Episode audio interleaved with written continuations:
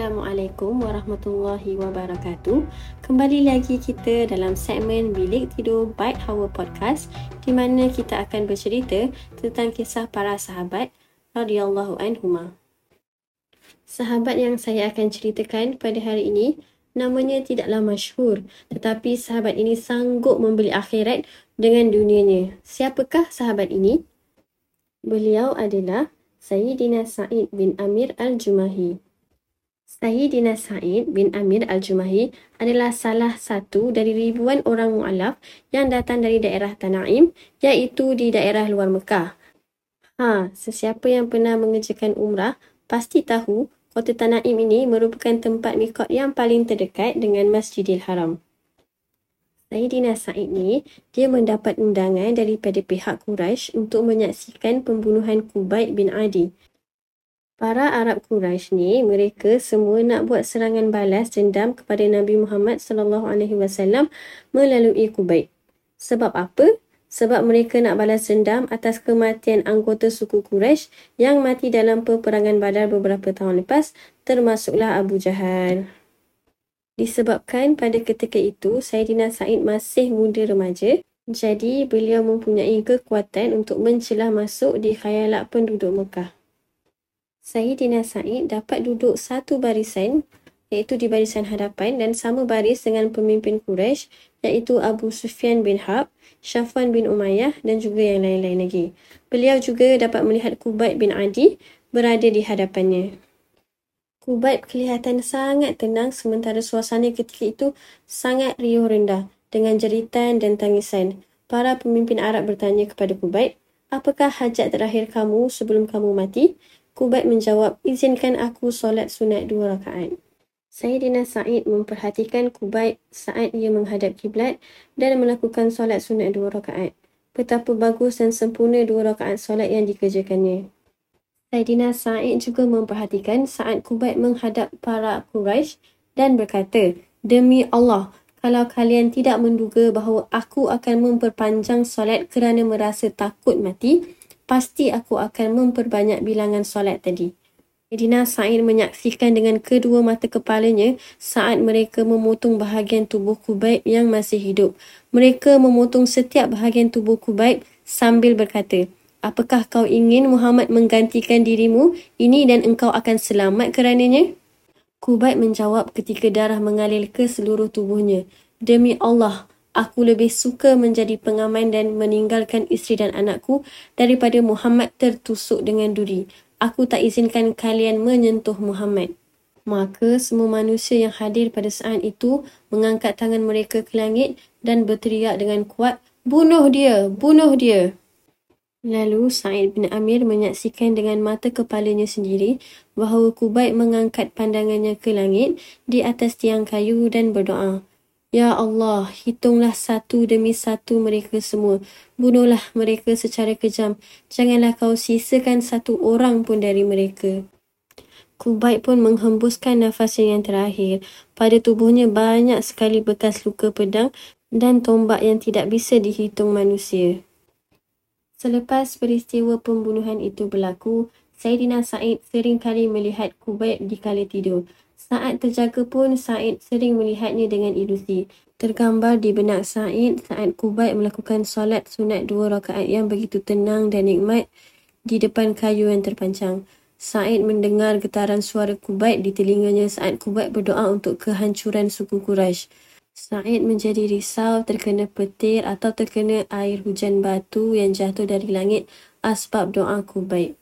Dan pada saat itu juga Allah Subhanahu Taala telah melapangkan dari Sa'id bin Amir untuk memeluk Islam. Setelah keislaman Sayyidina Sa'id, beliau sentiasa mendampingi Rasulullah sallallahu alaihi wasallam dan turut ikut berhijrah ke Madinah. Beliau juga turut serta dalam perang Khaybar dan juga perang-perang lain setelah itu. Setelah Nabi Muhammad sallallahu alaihi wasallam kembali ke rahmatullah, Sa'id menjadi pedang terhunus sebagai khalifah pengganti Rasul iaitu Abu Bakar dan Umar dan beliau menjadi satu-satunya contoh bagi orang yang beriman yang berniat membeli kehidupan akhirat dengan dunianya. Beliau rela mendahulukan Allah dan pahala yang akan diberikan daripada semua keinginan nafsu syahwat badan. Pada suatu hari, Sa'id mendatangi Umar saat Umar baru menjadi khalifah. Sa'id berkata kepadanya, Wahai Umar, aku berwasiat kepadamu agar engkau takut kepada Allah dalam urusan manusia dan janganlah engkau takut kepada manusia dalam urusan Allah. Ucapanmu jangan pernah menyalahi perbuatanmu sebab ucapan yang terbaik adalah yang dibenarkan oleh perbuatan. Wahai Umar, perhatikanlah dengan baik orang yang telah Allah percayakan kepadamu urusannya dari kaum muslimin, baik mereka yang jauh ataupun yang dekat. Cintailah mereka sebagaimana engkau menyayangi dirimu dan keluargamu. Buatlah mereka membenci apa yang engkau dan keluargamu benci. Goncanglah kumpulan manusia untuk menuju kebaikan dan janganlah engkau khawatir terhadap kecaman orang selagi di jalan Allah. Umar pun bertanya, siapa yang mampu melakukan itu wahai Sa'id? Sa'id pun menjawab, yang mampu melakukan itu adalah orang sepertimu yang telah diberikan Allah kepercayaan untuk mengurusi permasalahan umat Muhammad. Tidak ada lagi jarak antara orang seperti ini dengan Allah. Sejurus kemudian, Umar mengajak Sa'id untuk menjadi salah seorang pembantunya kemudian berkata, Ya Sa'id, kami mengangkatmu menjadi gubernur daerah Hims. Lalu Sa'id menjawab, Ya Umar, demi Allah, janganlah engkau menimpakan fitnah kepadaku. Umar pun menjadi marah lalu berkata, Kalian meletakkan kepimpinan ini di leherku, kemudian kalian mahu melepas tangan dariku? Demi Allah, aku tidak akan membiarkanmu. Lalu Umar mengangkat Sa'id menjadi gubernur di daerah Hims Kemudian bertanya, bolehkah kami menentukan gaji buatmu? Sa'id menjawab, apa yang akan aku lakukan dengan gaji tersebut, wahai Amirul Mukminin? Sebab gaji dari Baitul Mal melebihi kebutuhanku. Dan akhirnya Sa'id pun berangkat ke Hims.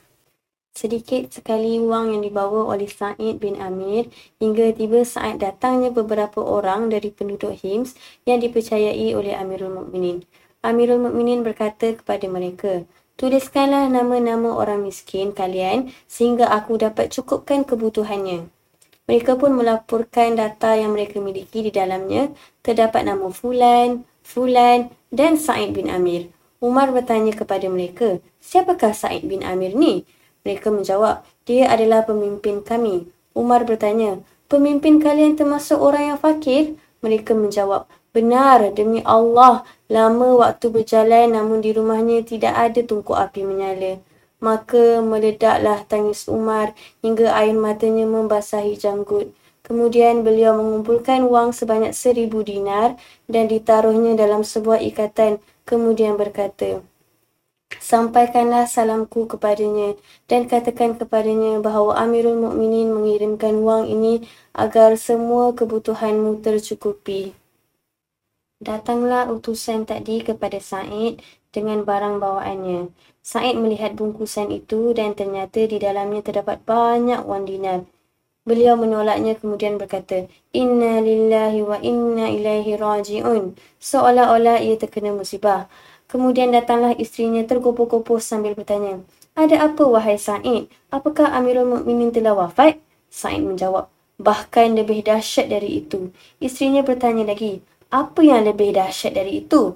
Beliau menjawab, dunia sudah merasuki diriku untuk merusak akhiratku dan kini fitnah sudah menyebar di rumahku.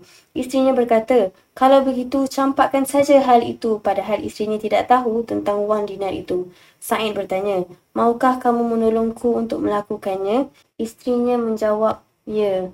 Maka Said mengambil wang dinar tadi dan beliau membahaginya dalam beberapa bungkusan.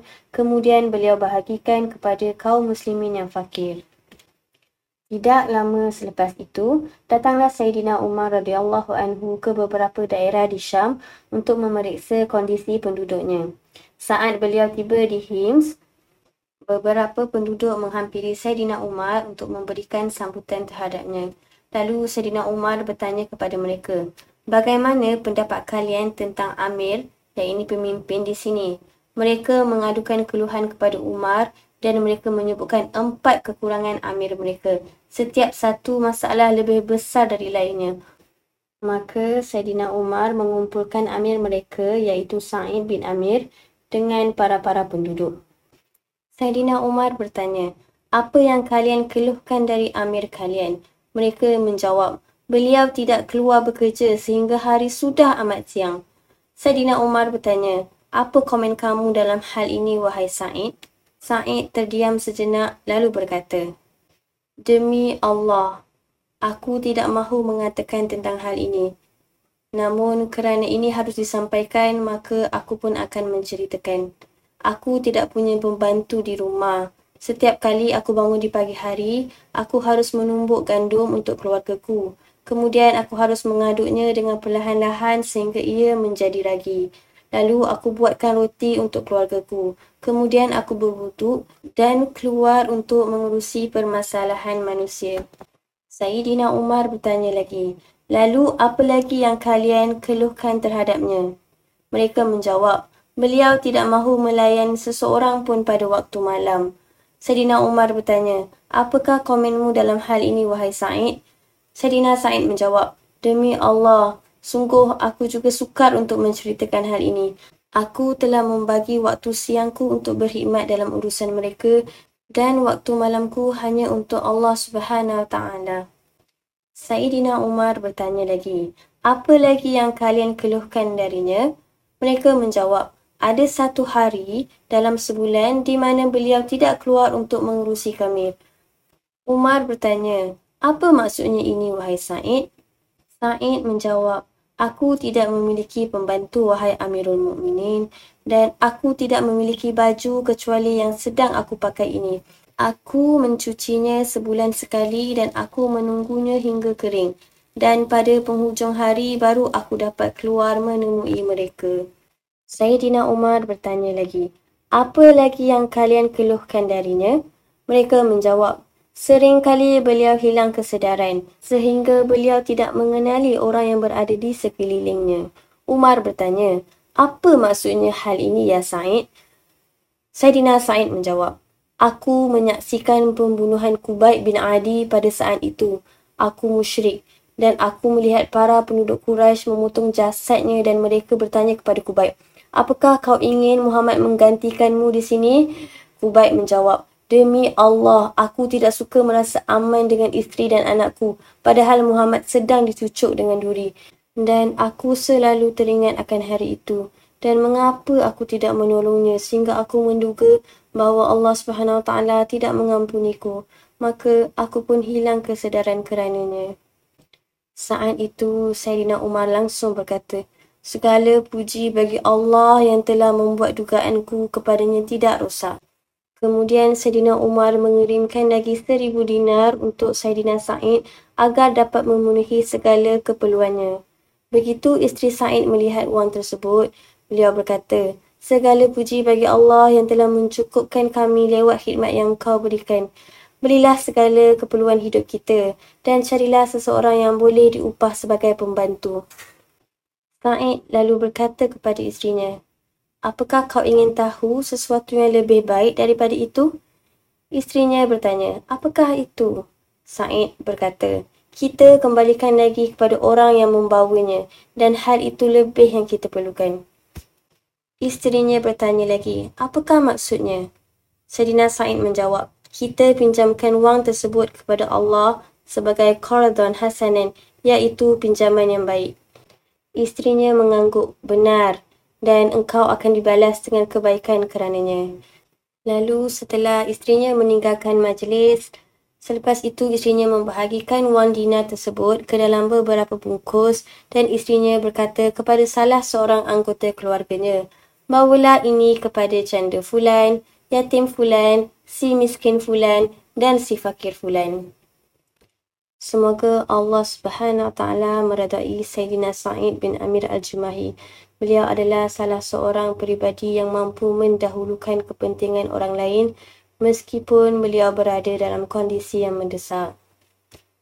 Semoga kita semua dapat mencontohi peribadinya sahabat baginda Sayyidina Sa'id bin Amir radhiyallahu anhu yang menjual dunia untuk akhiratnya. Sekian itu dari saya. InsyaAllah kita akan berkongsi lagi tentang kisah sahabat Nabi Sallallahu Alaihi Wasallam dalam segmen bilik tidur yang akan datang. Sebelum tidur, pastikan surah Al-Mulk dan doa tidur sudah dibaca dan jangan lupa selawat untuk baginda Sallallahu Alaihi Wasallam. Selamat malam. Assalamualaikum. Baik Hawa Podcast. Dari Hawa untuk semua.